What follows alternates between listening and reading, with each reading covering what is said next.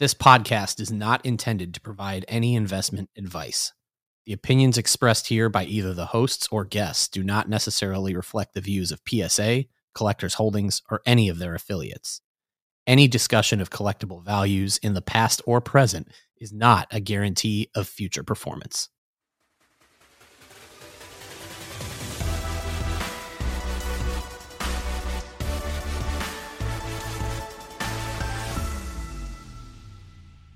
Hello, everyone, and welcome back to episode 15 of the PSA pod.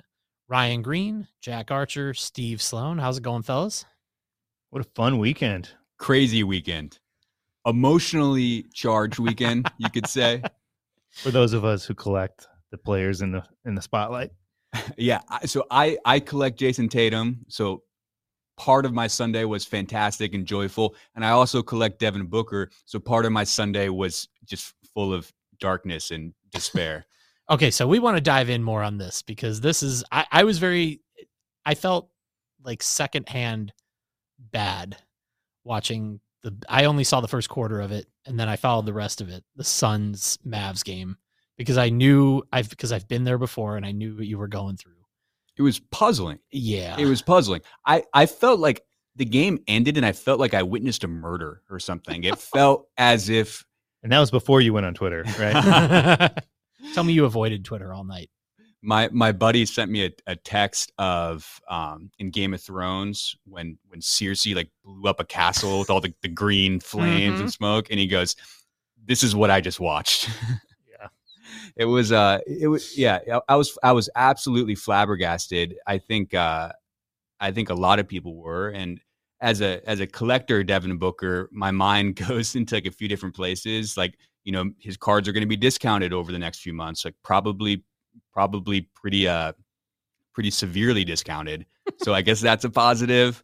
I will tell you, I showed up to work today, and on my desk, I have 2 Devin Booker cards amongst a bunch of other collectibles. And I considered putting them like in one of my drawers and just taking a break for a little bit. It's like when you turn the picture of your ex-girlfriend around on the desk or something like that, you just can't flip look at it down.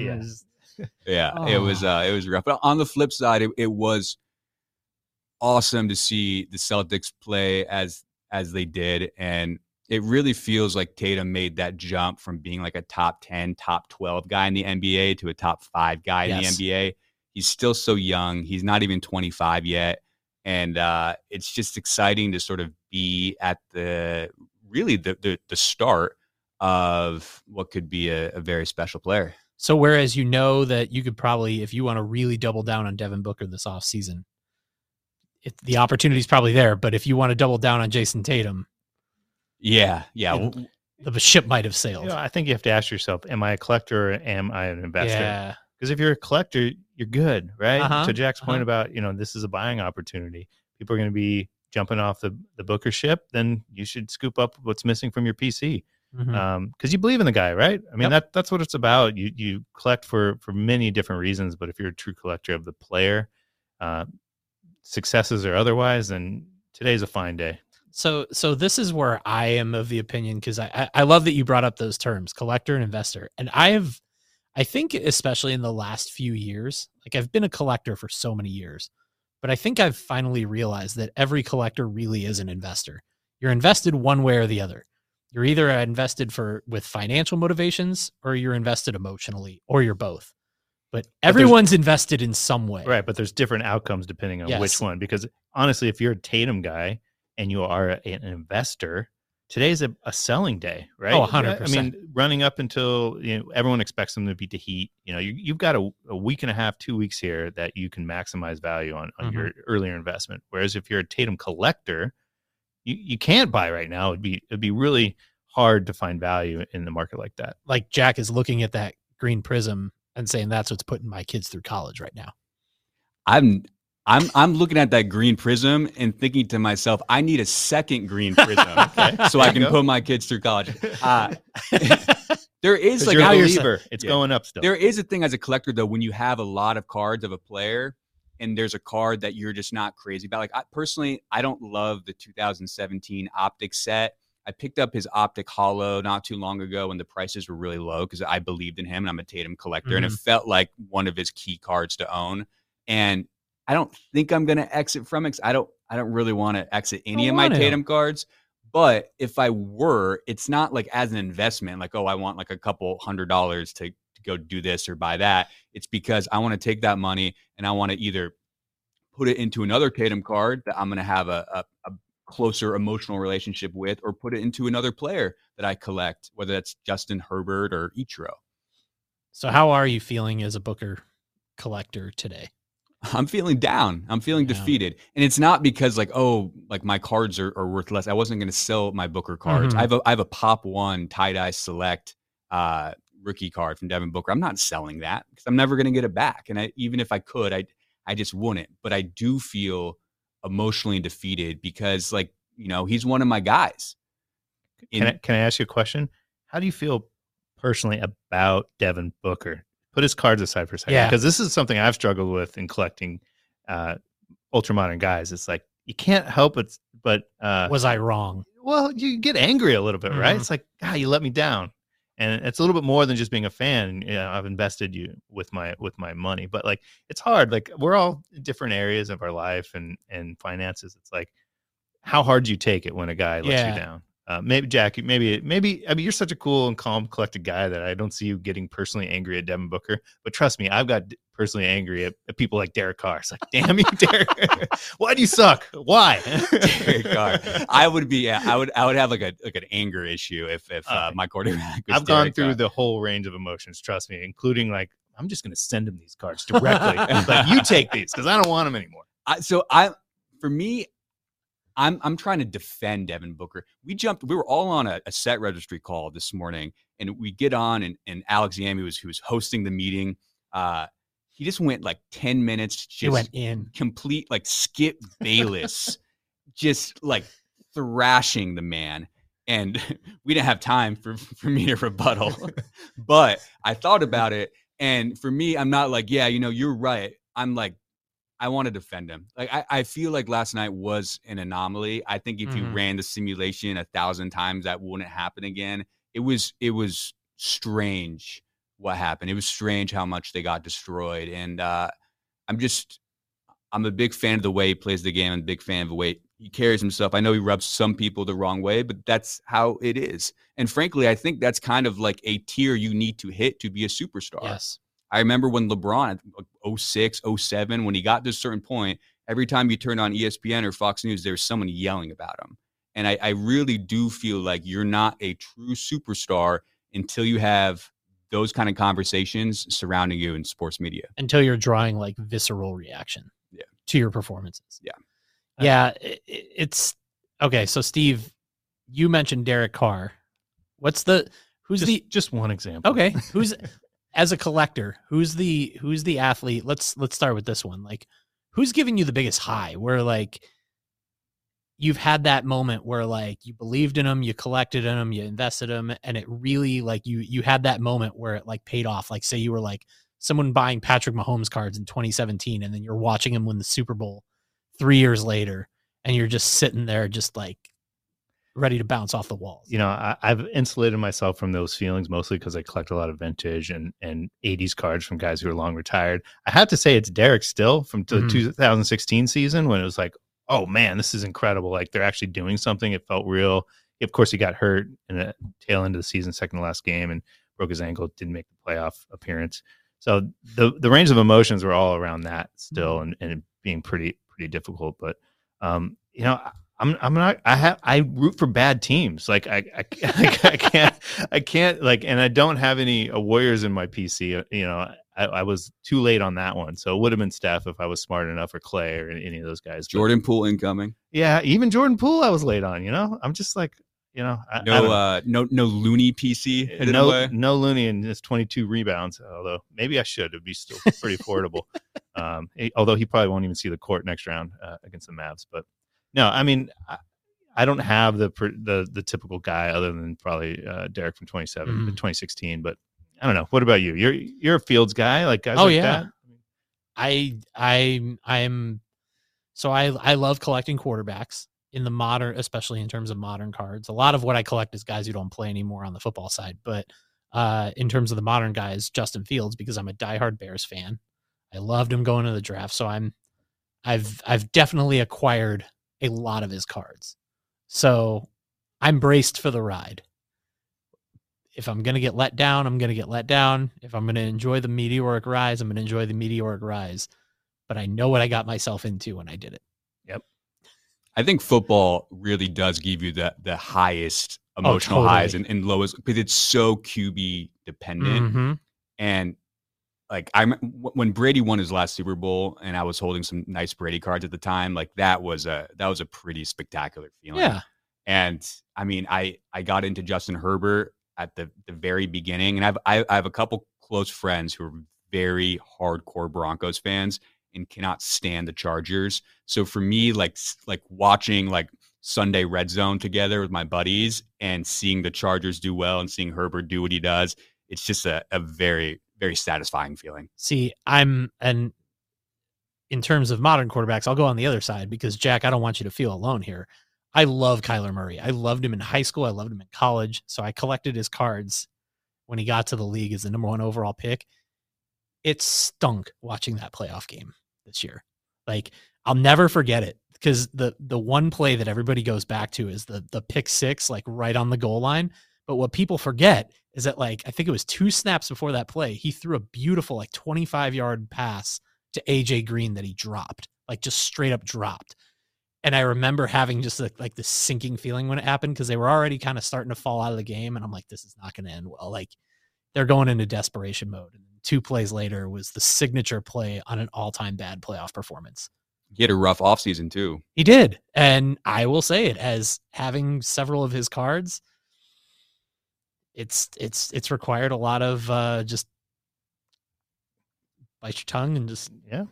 Just brace yourself. You know what you're getting into. Much like holding a ticket for a gambling event. I mean, you're holding a ticket that's going to... The good news in cards, it's going to hold value no matter what, unlike a ticket that expires at the end of regulation. Exactly. But how have we made it this long without mentioning the biggest hobby winner over the weekend, which is Luka? Oh, my gosh. I mean, goodness gracious, the guy just, before our eyes, ascended to another level that, obviously, in success of making it to the Western Conference Finals, he hadn't done before. This is big. And I think all the people that collect Luka are unlike Jack on cloud 9 today. I mean, although you do have Tatum, so it's balanced there. But like, I have one Luka card too. It's a nice one. Okay. Well, so you're in. All balances out. You're in. Yeah. All right, good. I have 0 Luka cards, and I keep telling myself I should. I don't really collect basketball, but now I think yesterday may have been the it's officially too late moment. His prices have come down from where they were, though. I think part of the reason that we're not seeing like this spectacular response to what Luka did was because it was always kind of expected. He was always the guy that was supposed to do it. Yeah. It was built into it. So now that he's doing it, it's like, okay, like that's what you're supposed to do. Now go win everything, and then go win it again, and then maybe a third time, and then you'll like meet our expectation. That's absolutely true, I think. But at the flip side, it's like, it's such a relief, because for every time the guy does do it, there's a handful of examples of when he's not. So, you know, you have to be rooting for Luka from a hobby perspective. I'm a Warriors fan, but how terrified are you? I mean, hey, we're champions.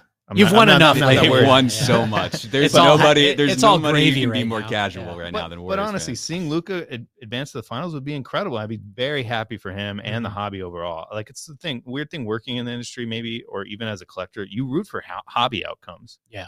And, you know, from the West, a Luka versus Tatum finals would be incredible.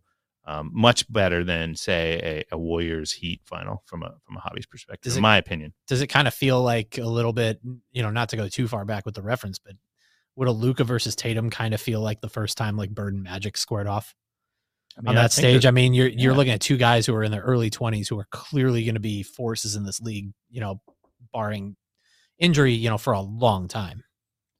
I mean, that's a pretty tall comparison, considering the rivalry they had in college as well. But I think it's in the right vein and right direction, and it's what the NBA needs. I mean, we're past the LeBron era. LeBron's on the backside of his career, and we need the new stars to step up. We had Giannis last year. Now it's, you know, the opportunity for the Lukas and the Jayson Tatums to be the next. See, but here's why I love Luka in that comparison, because I don't know if you guys watched the HBO Max series Winning Time, which about the rise of the Showtime Lakers, and they really lean into that rivalry with Magic and Bird, and like how much, I don't want to say hatred, but it's like how much fire Bird had towards Magic early in their careers. And then I see Luka, like he just got more and more sinister as this like series went on. Like he had that clip of him exiting the floor after Game 5 in Phoenix, where he was talking about how like, it's easy to, you know, be tough when you're up. And it made me think of The Last Dance with Michael Jordan, talking about after losing Game 1 to Charlotte and holding the baseball bat with the cigar. And I was like, this is the same vibes. And now you see Luka go out in Game 7 and literally every shot he hits, like he's like the Joker, just like smiling and laughing after every hit shot. Like, it's kind of like a WWE heel turn. It is a little bit. I remember when he was a rookie, he would do like a, he'd play like spike ball, like that beach game. Yeah. Like before games, like, oh, that's endearing. And he'd play video games on Twitch. Like, oh, that's endearing.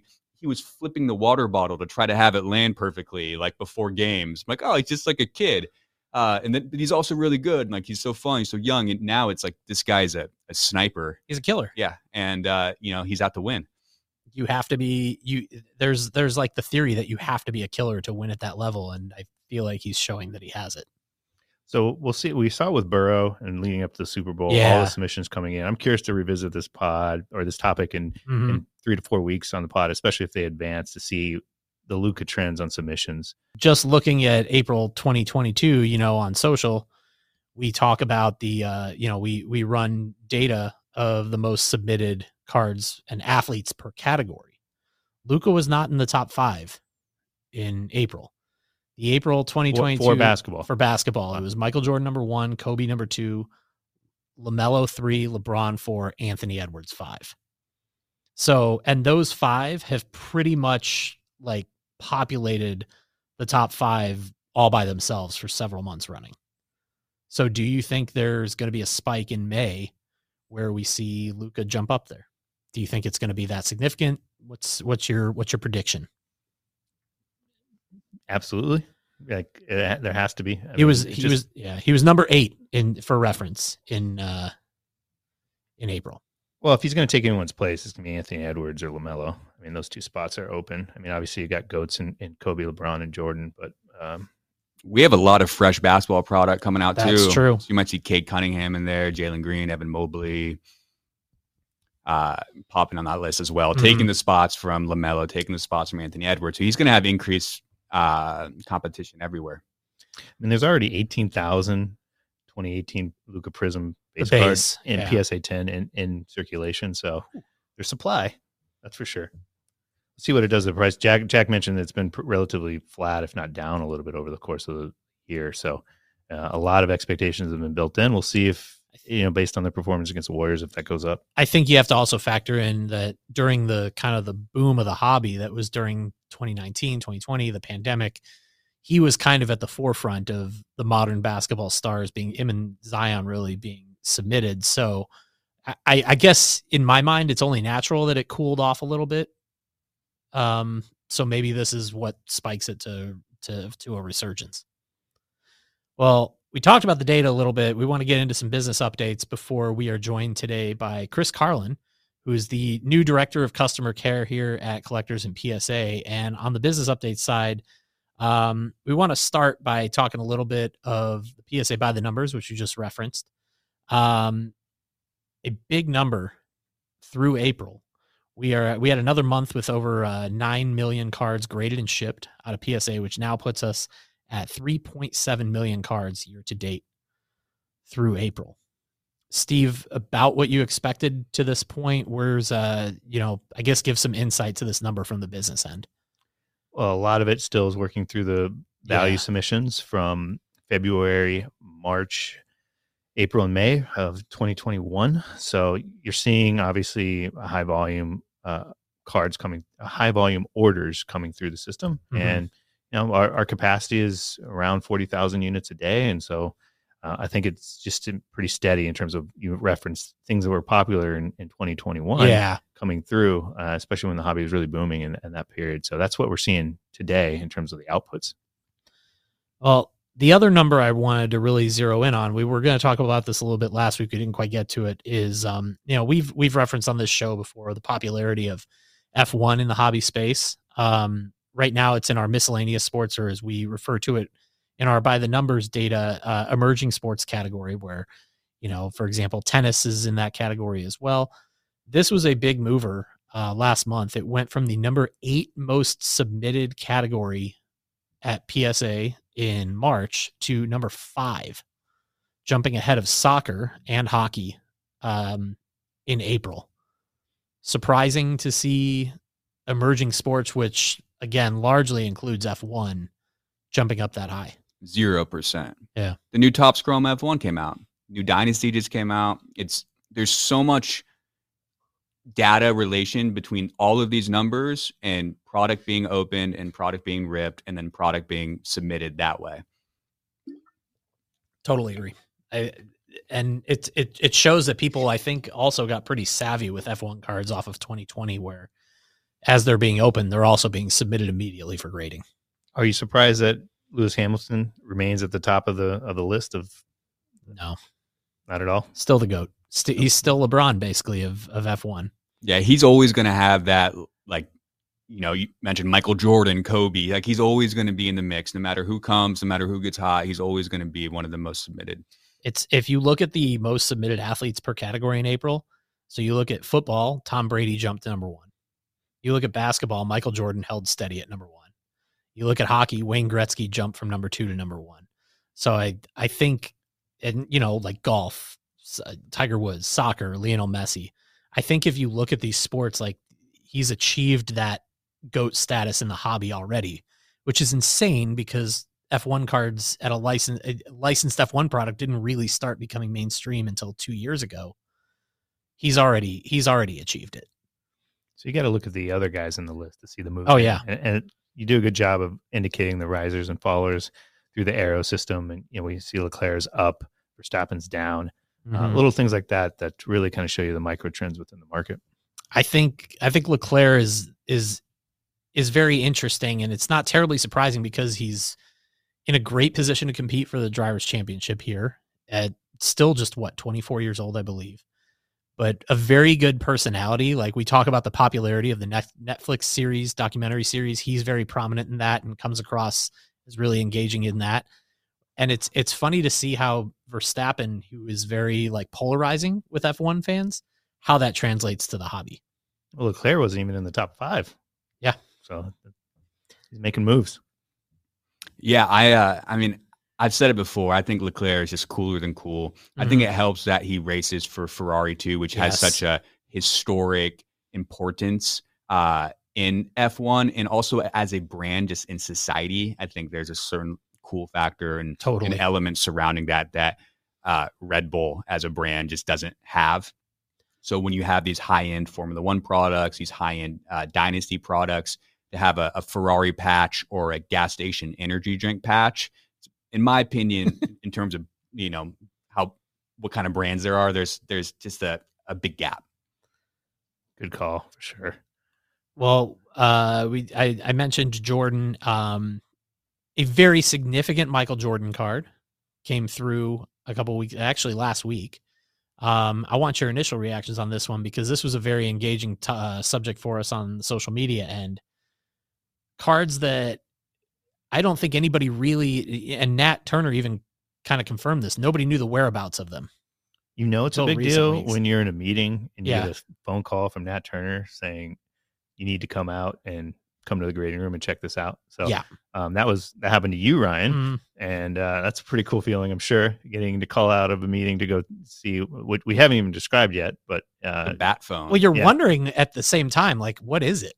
It has to, I'm thinking if it's not, it's probably something like Jordan, Kobe, LeBron ish. That's right. He didn't tell you what the cards were. No idea. Said, you just got to get over here. So Joe Burrow based PSA 9 mosaic. Yeah, no, it was a 2000. It was a pair of cards, 2003 Upper Deck Ultimate Collection, 1/1 Logo Man autos of Michael Jordan and Kobe Bryant from the same set that featured a card of LeBron James from his rookie year product. Unbelievable cards. Anonymous owners remaining anonymous, but these were in a private collection together. And, you know, Nat was kind of describing, like, there was thoughts that I think he was saying that Kobe was rumored to be in China or Japan somewhere. It was rumored that the Jordan was still in sealed wax somewhere, 20-year-old sealed wax. Nope. They both showed up here. Incredible. Like, for collectors who work here, it's like one of those, the earth stops moments to be able to see these cards, see them in person, confirm their existence, you know. Every once in a while, you have to question that sometimes if you don't see cards in a number of years. So it was really cool, and you were able to get up close and personal, right? Yeah, and it was part of a larger collection that featured a lot of really cool, like 2000s, like LeBron, Kobe, Jordan autos. But these were obviously the cornerstones of that collection, and just unbelievable cards. So the Kobe graded a mint 9 with the auto as a 9, mm-hmm. and the MJ was graded just authentic for the card, but an auto for the at a 10. Mm-hmm. So authentic auto 10. Where are you guys at with grading these cards, especially as one of ones? There's a lot mm-hmm. of discussion and debate in the hobby around what should happen with the numerical grades on cards. So obviously the MJ one being authentic, it leads you to believe that the grade at least wasn't 8, mm-hmm. right? So usually most typical people will take authentic if it's lower than an 8. Where do you guys stand on this? I mean, I think you have to grade them simply for the fact that it protects the card and it gets in this beautiful PSA case. It really kind of increases how it feels in your hand, how it's presented, but it also protects it in a way that non-sonically sealed cases just can't do. So number one, especially for cards that are worth this much money, just rolling up I'm not even sure what case they rolled up in, but it was a thick recessed, like screw down, like they were in there securely. I don't think they'd been out in years, but yeah, it's just not the same. I definitely think you have to get it graded simply for the security. I think I'm of the mindset you get it encased and encapsulated like he did. I do like the thinking, though, on one of ones, and this is just me just being OCD on grades, but I like the idea of setting, you know, if I had a one of one of that caliber, maybe saying, like, if it's not going to grade an 8 or better, just go authentic. Yeah. I think I would grade the autograph regardless. They both look super clean too. But yeah. Yeah. I'd grade the autos if they're 9 or higher, probably. Mm-hmm. I don't know. I'm torn on the authentic because it is a one of one. It is very polarizing. You're not answering the question to the marketplace as to where it falls on the grading scale specifically. So there's a big difference between a 4 and a 7 in my mind, or even a 7.5. Mm-hmm. And you know, it's obviously up to the submitter, and that person probably has a better understanding of the card's characteristics and what might have led to the grade. So I'm not going to pass judgment on anyone who's based on their decisions as a collector. But for me, wanting to know exactly where it stands without having the card in hand, I'm more on the side of, hey, give it a numerical grade despite it being a 101.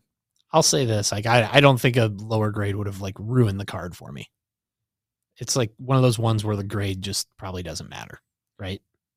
I was in complete agreement with you that if this was me and this was my card, I would get the authentic and I'd get the auto 10. Yeah. And over the last year or so in my collecting journey, I've kind of shifted the other way where I just want to know the grade. And I think the big catalyst for this was when 2020 Topps Chrome F1 came out and it had all of those production issues. And I'm seeing all of these PSA 6, PSA 7 cards of big parallels of big drivers hit the market, and they're of such interest to me and to other collectors that it's kind of like washed away the idea that, like, a PSA 7, like, shouldn't be, in terms of, like, modern cards, shouldn't be desirable. So for me, I think at this point, I just want to know the grade. I kind of like how the Kobe's mint 9, auto 9, there's just something, I don't know, just feels honest. I hate to use it because it sounds like a cop-out, but I don't think there's a wrong answer here in terms of whether to have the numerical grade or just have it authentic. It's the beauty of collecting. It's your card. You can choose what you want with it. And yeah, that's the right of the consumer to do. So I think also it's a case by case. Every card's different. Every card is different. Every set is different. Every situation is different. Every collector is different. Like you said, Jack, too, like as you've kind of skewed, like your personal pendulum as a collector is swung. I think we all go through that with cards. Like I grade way more now in the last 3 years than I did the previous five. Like I graded some. Now I buy to grade. So I totally get it. And the beauty is if you ever buy one of those cards, you can always resubmit it and have the label changed. You know, you can buy, like you buy a card that's been graded with an auto grade 9, for example, and you don't want that. You can resubmit it for reholder and remove the auto grade 9 and just have it be the standard card grade. There's a lot of flexibility there. Exactly. Well, before we get Chris Carlin in here with us, we want to talk about, we mentioned it briefly previously, but Jack, on the PSA Magazine side, we've gotten some really good feedback on social after sharing the refractor covers of the magazine. And I will say, I will double down on what people have said in the comments on social. They are beautiful, especially in hand. They're gorgeous. In hand, in person, I promise you they're 10x more beautiful than they are in these photos. And they look beautiful in these photos. I'm really happy we were finally able to share this. Mm-hmm. Really happy with the warm response we received, and I'm excited to give these away. And if you want more details on that, just go to our Twitter, our Instagram. We have all the notes on that. And I will say that this is just the beginning. We actually have another Griffey thing coming. Can't say what it is yet, but it's even cooler than this. And we're working on all types of ways to make the magazine just feel more collectible. And we have like really fun things coming. So just know this is just step one, and we're gonna, build this out even more. And I'm just happy with the warm response. Make sure to check out the photos if you haven't yet. These things are stunning. And again, the way to be eligible to have a chance to get one of these is to be a Collectors Club member. So this is, we talked about the Collectors Club recently. This is another, just kind of nice piece being layered in there as an exclusive to our members. And if you're hearing this right now saying, oh man, I missed it, I wish I could have entered. If you're a Collectors Club member, you are automatically entered into the contest. If you're not a Collectors Club member, there's further details on our Twitter and on our Instagram. But if you're a Collectors Club member, you are already automatically entered, so you have just as good a chance as anybody else to win one of these. We're making by the time you're listening to this, we probably would have already contacted the winners, but I'm just excited to ship these out and get these in collectors' hands. Awesome. Well, there's going to be more of these to come as well. So if you're joining the Collectors Club now, to access things such as the economy service level, which is now fully open to Collectors Club members. Check out all the details at psacard.com/join. If you're doing that, there's going to be plenty more of this to come on the magazine end, and a lot more. Yeah. Beyond the magazine, beyond access to economy. We have some really fun things planned for this. So if you're if you love cards and you love collecting, this is something you definitely want to be plugged in with. All right. Well, as we mentioned, Chris Carlin, the brand new director of customer care here at Collectors and PSA, joining us here in the NBA Jam studio. Chris, thank you so much for dropping by. When you came on board, I've known you via Twitter for a while. I couldn't wait to get you in here. Chris has I want to jump in here. Sure, I want to compliment you. He has this really warm, welcoming presence to him.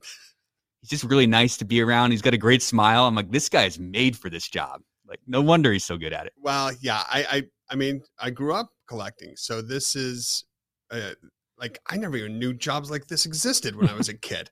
So to kind of fall into the industry the way I did has been awesome, and then finding a home here at Collectors as well has been extremely eye-opening. Going from a manufacturer to a grading company.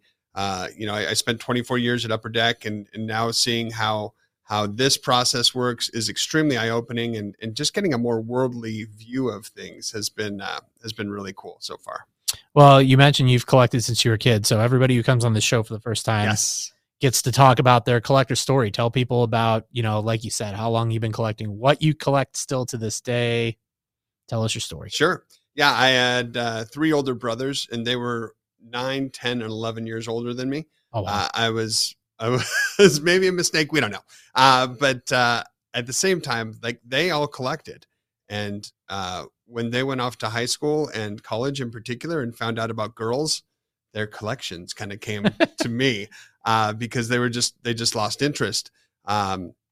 And then I was like in heaven. So I would go to card shows all the time and was really, really into the hobby. But my biggest issue, I think, is that, you know, I just focused on baseball cards. I didn't think about scarcity at the time and the fact that, you know, I just was a sheep. Everyone else was collecting baseball cards. I was doing that too.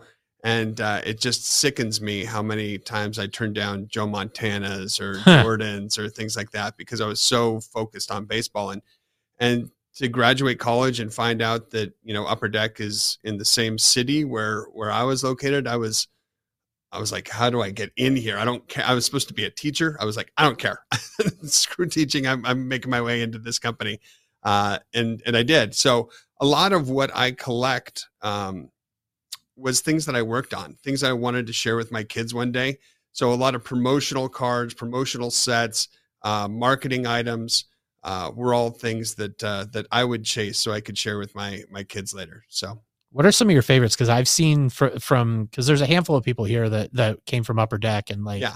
I've seen some of those promotional cards that people have, like the Kobe Bryant, like Santa suit, yes, card, like things like that are just unbelievable to see in hand. What are some of your favorites you have?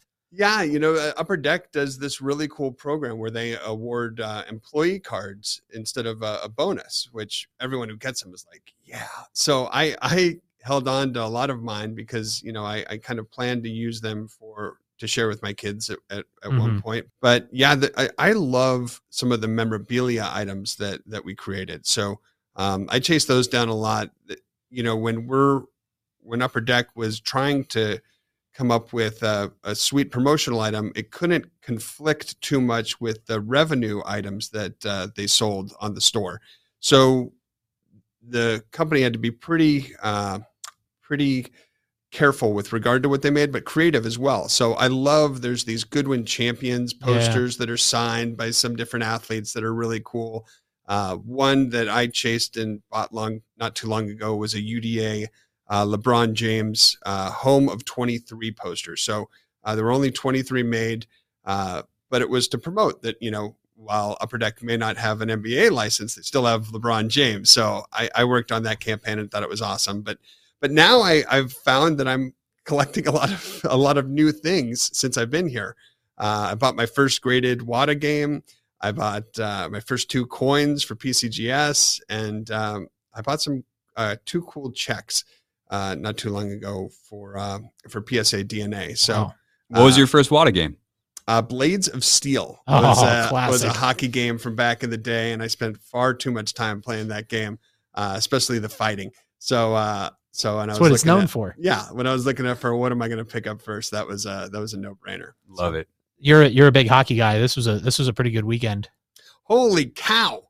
Holy cow. Now, one bone I have to pick with you guys is we don't talk much puck on the podcast. I know. So I was so excited to come and just to share a little bit, because if you are listening and you don't normally collect hockey, just watch the playoffs. They are so good. I was at a sports bar yesterday and was watching game 7 of the Suns and Dallas Mavericks. And I was like, this is terrible. And then please don't remind Jack. Right alongside Jack. My heart. Right alongside that was game 7 of Pittsburgh Penguins and New York Rangers, and a 3-3 tie goes to overtime. Amazing goal by Artemi Panarin at the end to close it out for the Rangers. And it really kind of showed a changing of the guard a bit, because the Penguins have been so good for so long. And everyone on that team has such hobby cred, you know, from an established veteran like Sidney Crosby to newcomers in Jake Gensel. And he had just a sick goal. Puck went off his skate and then he hit it in. Like, it was just crazy. So, yeah, to watch that was a lot of fun. So I would recommend that if you have not dipped your toe in the hockey card water, do so. And definitely watch these playoffs. The The one that I am most excited for, and I think everyone is the Edmonton Oilers facing off against Calgary in the Battle of Alberta in the playoffs is going to be nuts. So just super intense, a lot of fun, and the last 5 minutes of every game is just, it's incredible. Oh, I loved that game because the bread man always has a special place in my heart from his time with the Chicago Blackhawks. Yeah. But you mentioned the Battle of Alberta. How cool is it for the sport that Connor McDavid has a chance to make a deep run? Because I was telling Jack, like, before the pandemic, the last sporting event I went to was a Anaheim Ducks Edmonton Oilers game because I just had to see McDavid play in person. I never had. And we were leaving the game, and I said to my girlfriend that, as an adult, that's the most impressive athlete I've seen in person. Like, he's playing a different game than everybody else. And I think for a lot of people, especially people who don't follow hockey, it's really hard to just really quantify how good he's been, essentially the LeBron James of hockey. And it's hard to quantify how much of a unicorn he is on the ice without seeing it in person. Well, and the issue is he hasn't had that deep playoff run yet. So he is one that has been, missing the playoffs or one and done. And for them to advance has everyone in oil country going crazy. And he doesn't do it alone. Leon Draisaitl is another really nice player that accompanies him. But for the hobby, McDavid's stuff has always been expensive and pricey. But if they make a run here, if he gets to hoist the Stanley Cup, like, whoa, watch out on values there. Because what I've found is two things. One, in Canada, it's a whole nation of people that hockey is their number one sport. Mm-hmm. Like, it's not even close. So it's hockey is everything. And then there's a significant drop off. So they want to collect the stars. They want to collect the biggest players. And traditionally in Edmonton, there are some collectors that have a higher disposable income, whether it be, working in the oil fields or what have you.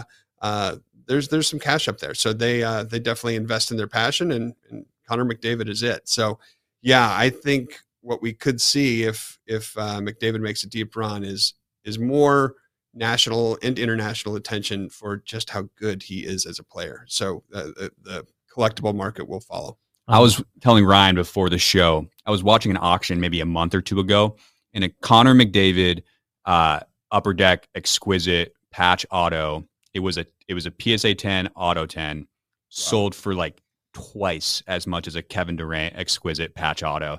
Granted, the Durant card is horizontal. It wasn't as high of a grade, but just to see McDavid lap one of our modern NBA legends was like, wow, there is a massive market for this guy. Yeah. And he is, we worked very closely with a lot of the players at Upper Deck and meeting Connor on a number of occasions. He is one of those people who is not, he's not wanting to go out and have a great time after a game. He just wants to go watch film and then get better and then practice. And he is one of those people who has just dedicated himself to the game. Like, that is all he wants to do. So, you kind of like to see that in a player that you're collecting a PC is that greatness ain't easy. Focus. No. Yeah. And there's an aim for everybody. Yeah. Yeah. So he is anomaly for sure, but, definitely one worth collecting. And there's the cool thing is there's so many different levels you can get in on his rookie cards. Again, you can do the cup experience, but there's MVP rookies, Young Guns rookies. Young Guns are just an incredible line of rookie cards that have such long history. But the fact that they don't have an autograph or a patch or are serial numbered, unless it's one of the parallels, and they just sell so well. It's a tribute to the fact that hockey collectors, for the most part, really do like to put sets together, and they do like to complete sets. So the Young Guns cards can be had at a rational price, but they also still command a lot of value, considering especially there's graded. Not much to them, outside of a great image and, some foil. Yeah. PSA 10 McDavid Young Guns trades for right around the same of a Mike Trout 2011 Topps update. Yeah. And the athletes are on par. Yeah. A lot of parallels. You're saying about Mike him not winning it all either. Yeah. Maybe Trout rather than LeBron is really the best one-to-one comp. Yeah, that's true. Yeah. So LeBron at 25, because McDavid's 25, and if I remember correctly, LeBron at 25 still really hadn't won anything. That was the big knock on him, right? Absolutely. Yeah. So it's going to be a lot of fun to watch, and I really just encourage everyone again, if you've been like, I don't know about hockey, just watch this playoff series with Edmonton and Calgary. It will be worth it. Well, we wanted to have you here too to talk customer care, because this is where you specialize, and just getting to know you a little bit, I can see your passion for it and the ideas you have and what you're bringing here is going to make a big difference here at Collectors. What are some of the core principles in that area? Because I know everybody, kind of has some, different outlooks on how to approach and handle customer care. And you're walking into a unique situation here with Collectors, especially on the PSA side, as our backlog is clearing and it's nearing the finish line. And, there's a lot to handle on that side. So, the principles you're coming in with, what do you kind of value at the top of that? Yeah, I'm blessed with the fact that a lot of the executive team's principles are right in line with mine. And where I think we're trying to take the company is to just be a more thoughtful, considerate company that specializes in a fun service, in a fun field. So for me, it's really important that we focus on the fun of it, but also understanding that we provide a premium service, and that requires premium level of customer care and support as well.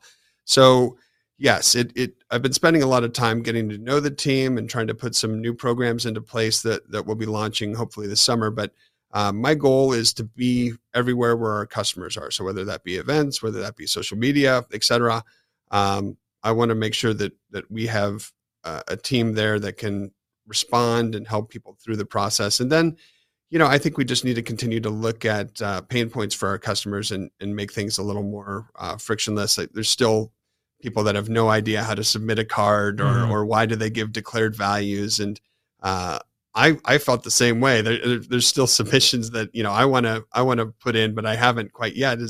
I'm still learning a lot of the process as well. But what I have found is that this is a very dedicated company to meeting and exceeding customers' expectations. Everyone from Kevin Linane, who you've had on before, to Nat Turner, everyone is very customer centric and customer focused. So I'm excited to be a part of that, and I'm excited to bring some of the industry know-how to our team and develop a better way to let our customers know we appreciate them.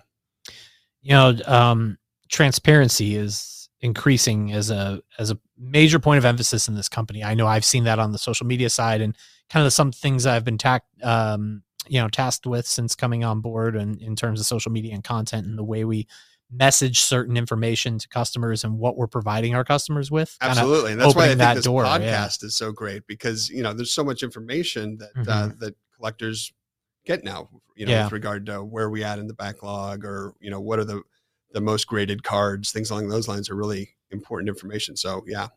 Well, moving forward on the customer care side, where do you kind of see transparency, I guess increasing on that end in terms of, say, customers looking for updates on orders, things like that? What are some of your major points of emphasis there? Well, really, I want to try to share more customer success stories and some fun stories as well about, people don't always grade cards for, to get a PSA 10. One of the submissions I loved on the top 10 for the set registry contest was one that had one customer had a PSA 1, they had a PSA 2, they had a PSA 3 for all the cards, which was pretty cool. So people collect for a variety of reasons, and you don't always have to. I just bought a Gary Carter rookie card PSA 4 this weekend at a swap meet, but I bought it because I sold it for beer money in college, and I just was like, oh, well, that's pretty darn cool. And it just reminded me of my youth. So I think that being able to share the stories of why people collect or how they collect is really important.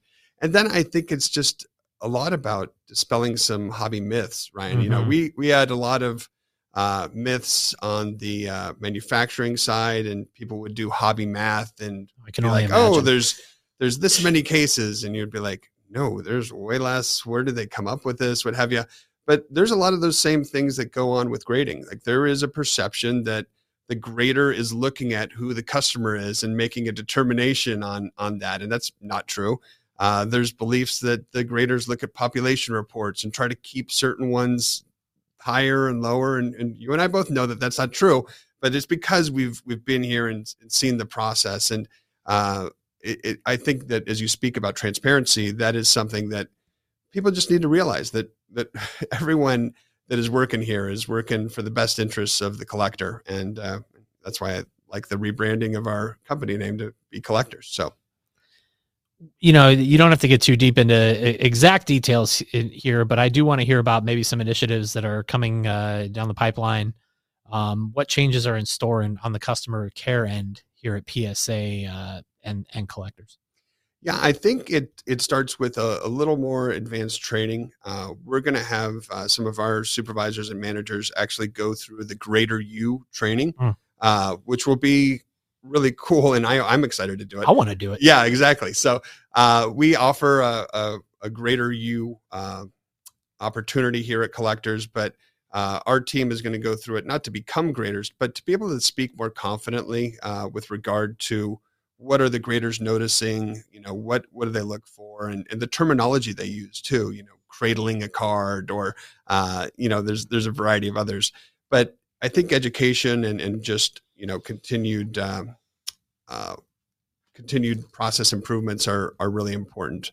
So that's what we'll look at first. And then I love, you know, campaigns that get people talking. So I am looking at a variety of things that will get people excited about what's happening here at Collectors. So that should be hitting, you know, hopefully this summer. So right around national time.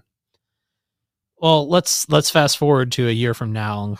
We can kind of close on this, but you're looking back at your first year at Collectors and PSA, right? Yes. What are the types of impacts that you most want to be able to look back on proudly a year from now? People.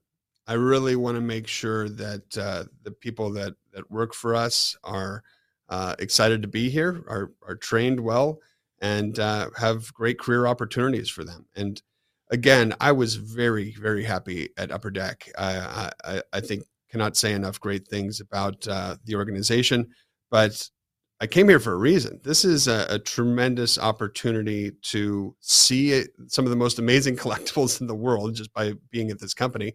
But to provide a service that's awesome. So we are looking for the best and brightest in the industry to be a part of the Collectors team. If people are interested, check out the opportunities at collectors.com. But really, what I want to do is help develop people and help people along our staff along a career path where you know, they can grow. So for me, I've always felt that if you take care of your people, the rest kind of goes in line. So hopefully I'll be talking after a year about a lot of promotions and career development for reps. We're going to hold you to that because we're going to have you back here. Perfect. After a year. And yeah. And as you mentioned, you're always looking for people who are passionate about wanting to be in this hobby and especially wanting an opportunity. You mentioned collectors.com/careers. Yeah. You can check out positions across the board that are available there. So. Yeah. So again, I wouldn't be here if I didn't think this was an awesome place to be, and being here a month, I've seen that it truly is. So if you're interested in loving what you do every day, definitely check it out. Cool. Chris, thank you so much for taking the time to join us. Yeah. Looking forward to working with you both, and everyone, if you're out there, make sure that, that you're submitting your cards and having some fun. So we'll see y'all at the national and other events to come. Is Connor McDavid raising the cup this year? I'm actually going to end on that. So I have been a bit too much of a homer for the Oilers. I do have them going to the final in my bracket, but I don't know. You really have to ride a hot goaltender, I think, in the playoffs. I don't know if Mike Smith can be that guy, but you just never know. So we'll see. I'd like to see it very much. Plus 1,400. That's tempting. Yeah. I watched Game 7 between Toronto and Tampa, and like I've never had any sentiment one way or the other towards Toronto, but my gosh, it was hard to watch that again. But I'm watching Game 7. And I'm like, I don't, I know this Tampa team is just beat up from these back-to-back-to-back deep playoff runs. I don't know how you beat Vasilevsky in an elimination game because nobody can do it. So dang good. Nobody can do it. And then that's another thing is, you know, Tampa Bay is just an incredible team, you know, but Vasilevsky is amazing and he just doesn't get a lot of hobby love. Steven Stamkos gets some, but there's a number of amazing Victor Hedman, a number of amazing players on the Bolts that just don't get nearly enough hobby love because of, you know, where they're located geographically. But and goalies in hockey collecting are like pitchers in baseball collecting. Yeah, they kind of stand on the radar. There are some people that definitely PC goalies, but yeah, it is comparable, I would say, for sure. All right, well. Once again, thank you to Chris Carlin, the Director of Customer Care here at PSA Collectors for joining us. Jack, we'll be back next week. Looking forward to it. Thanks, Chris. Thanks, guys.